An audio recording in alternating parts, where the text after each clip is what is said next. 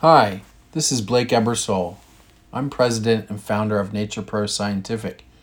We're a consulting firm that helps develop supplements, foods, and ingredients for clients from startup size to Fortune 50. This is my podcast, Just Ask NaturPro, where we give an in- industry insider's look at some of the most burning questions about the products that people consume to support their health. You've probably heard the common saying, you just got to do your research on supplements. Well, we agree, but what does researching actually entail? Sure, we recommend to search PubMed or Google Scholar to look for clinical studies on ingredients and look on the label for recognized certifications, just like everyone else recommends. But we have some more to say. What I'm about to say may burst some bubbles. So if you want to believe that ignorance is bliss, then you might as well hit next and move on to another podcast. So here it is. Knowing what I know now, it's my firm belief that a Google search and a seal of approval are just the tip of the iceberg of research that supplement consumers in the US should be doing. Let's talk about the information out there first. And let's just say there's a few problems with it. Much of the info we see on the internet about supplements is oversimplified misleading, or just plain wrong. So called supplement experts, many with advanced medical degrees, make money from selling products and books. And those who do this have questionable credibility, in my opinion. Very rarely do you get the honest truth from someone who's been on the inside and isn't afraid to talk about it. There's a lot of reputable supplement brands in the US doing the right thing but the barriers to entry to selling a supplement in the US are so low. If you are able to buy one bottle of vitamins, you can slap your own label on it and go and sell it. Voila! There's so much puffery and misinformation, few requirements for real transparency, and the regulators are overwhelmed by high risk categories like foods and drugs. So it's left up to you, the consumer, to determine what's for real in the supplement world. In my opinion, the type of research you should be doing on your supplement brand involves trying to expose the core realities of supplement care and quality, as opposed to marketing claims made on a label or website.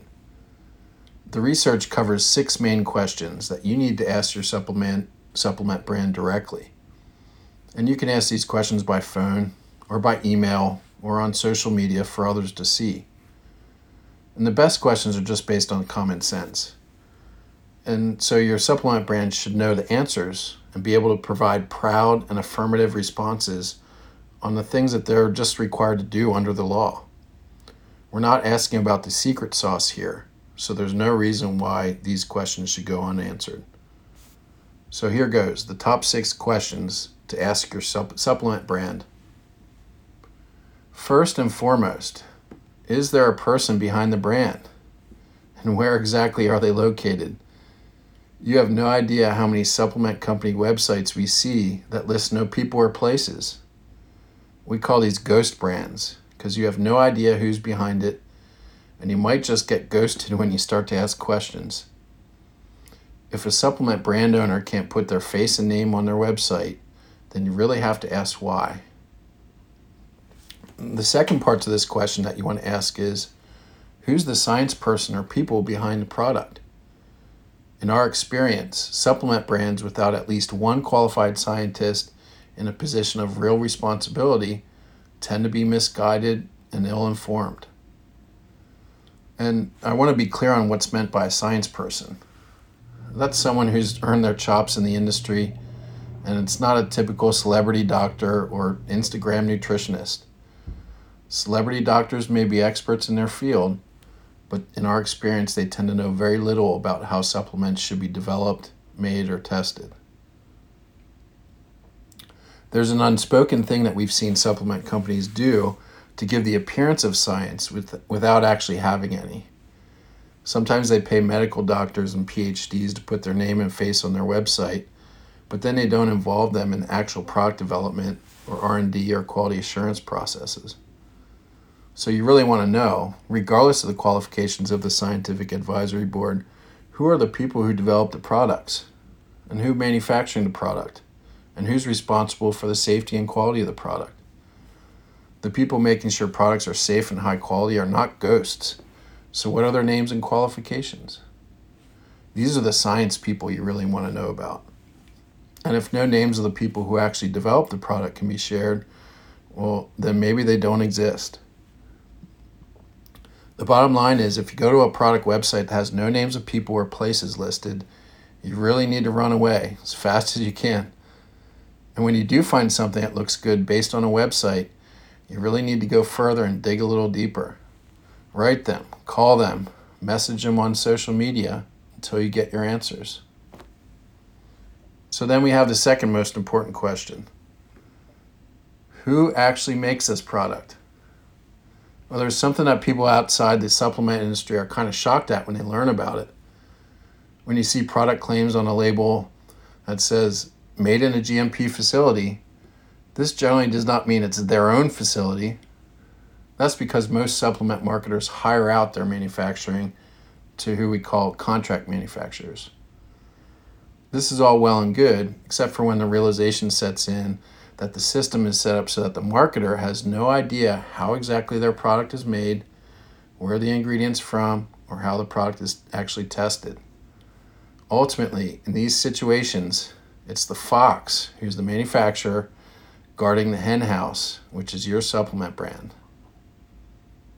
So, once you've identified the name and location of the manufacturer, and there's follow up questions. Claims of GMPs are well and good, but what type of GMPs? There's US FDA supplement GMPs, and then there's food GMPs for the Republic of Tajikistan.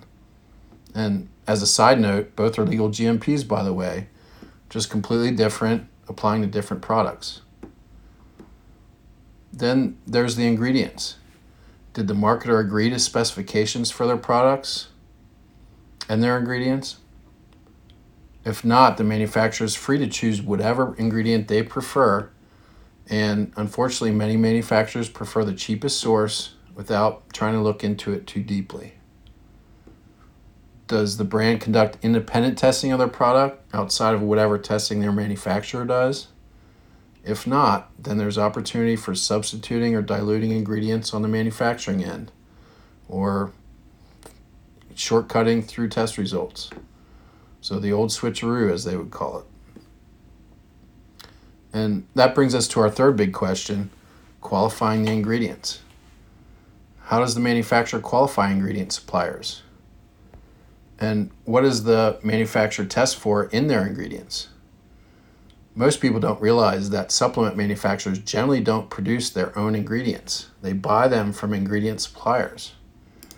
A supplier might just be a distributor who buys and sells on the open market and may not actually do any testing or qualification themselves or even warehouse the ingredient. A supplier may also produce their own ingredients and well they're the ideal type of supplier. But today, you know, a vertically integrated supplier with offices and warehouse in the US is few and far between when so many ingredients are produced overseas. We've seen a lot of paperwork and documentation, both from great ingredient suppliers and the not so great ones.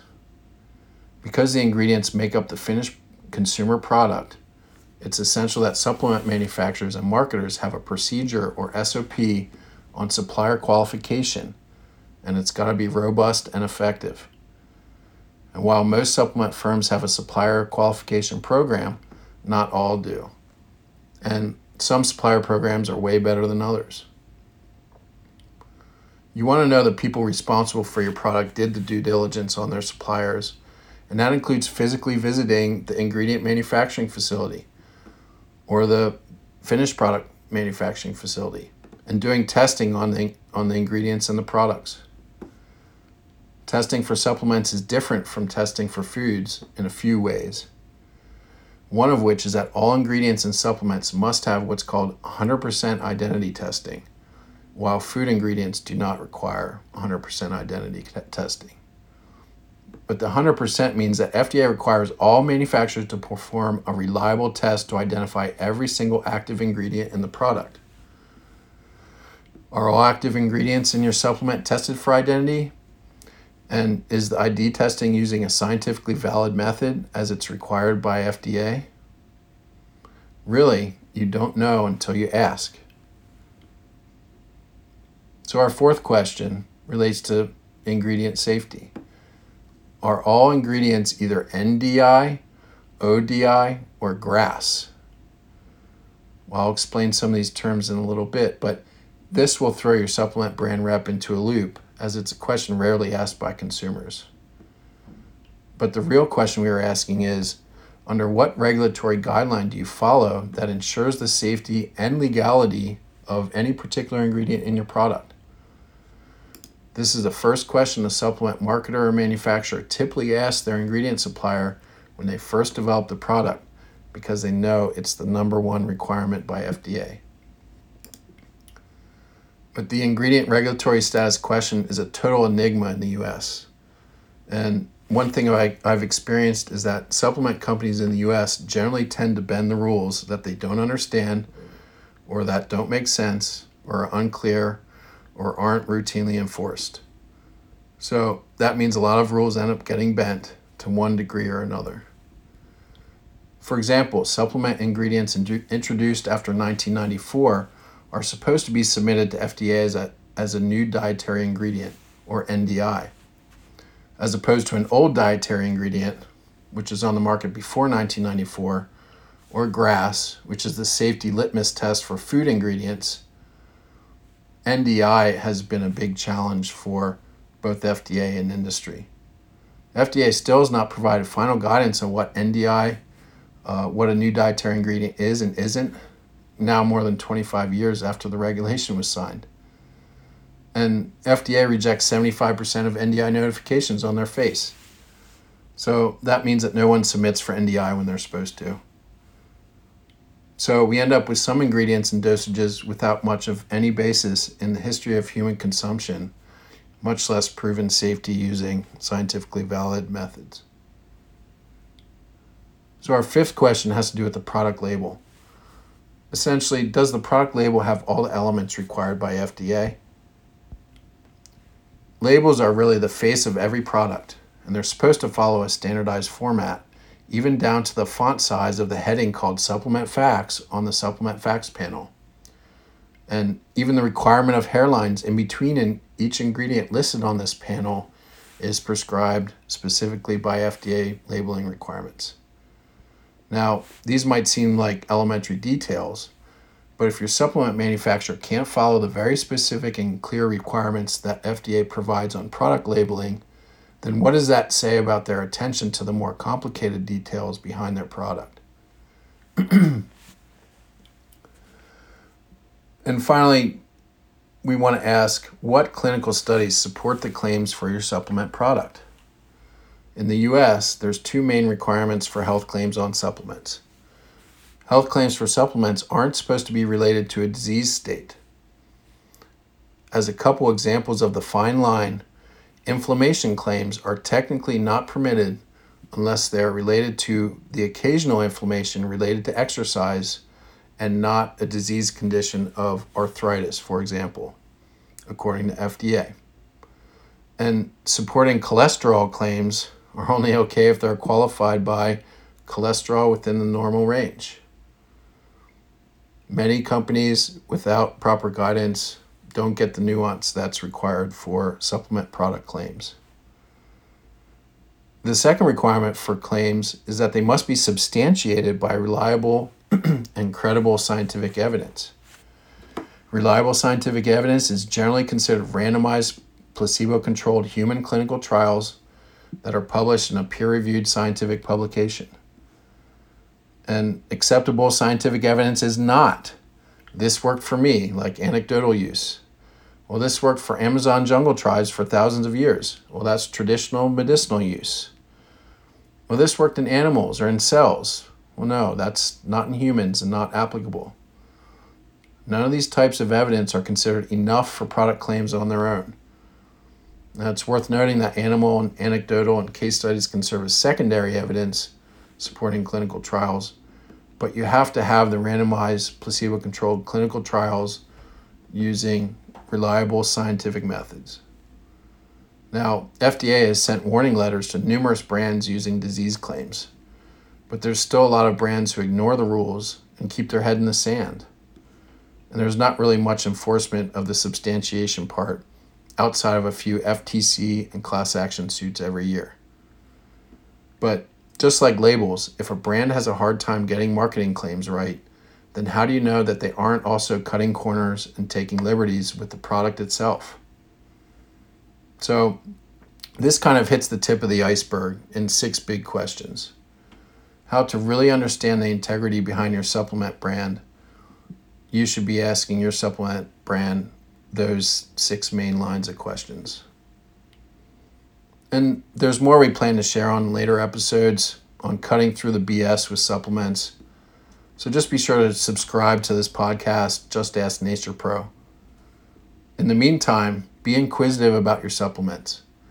If you want to learn more, we've got a lot of free content and articles at the NaturPro website www.n as in natural, p as in product, scientific.com.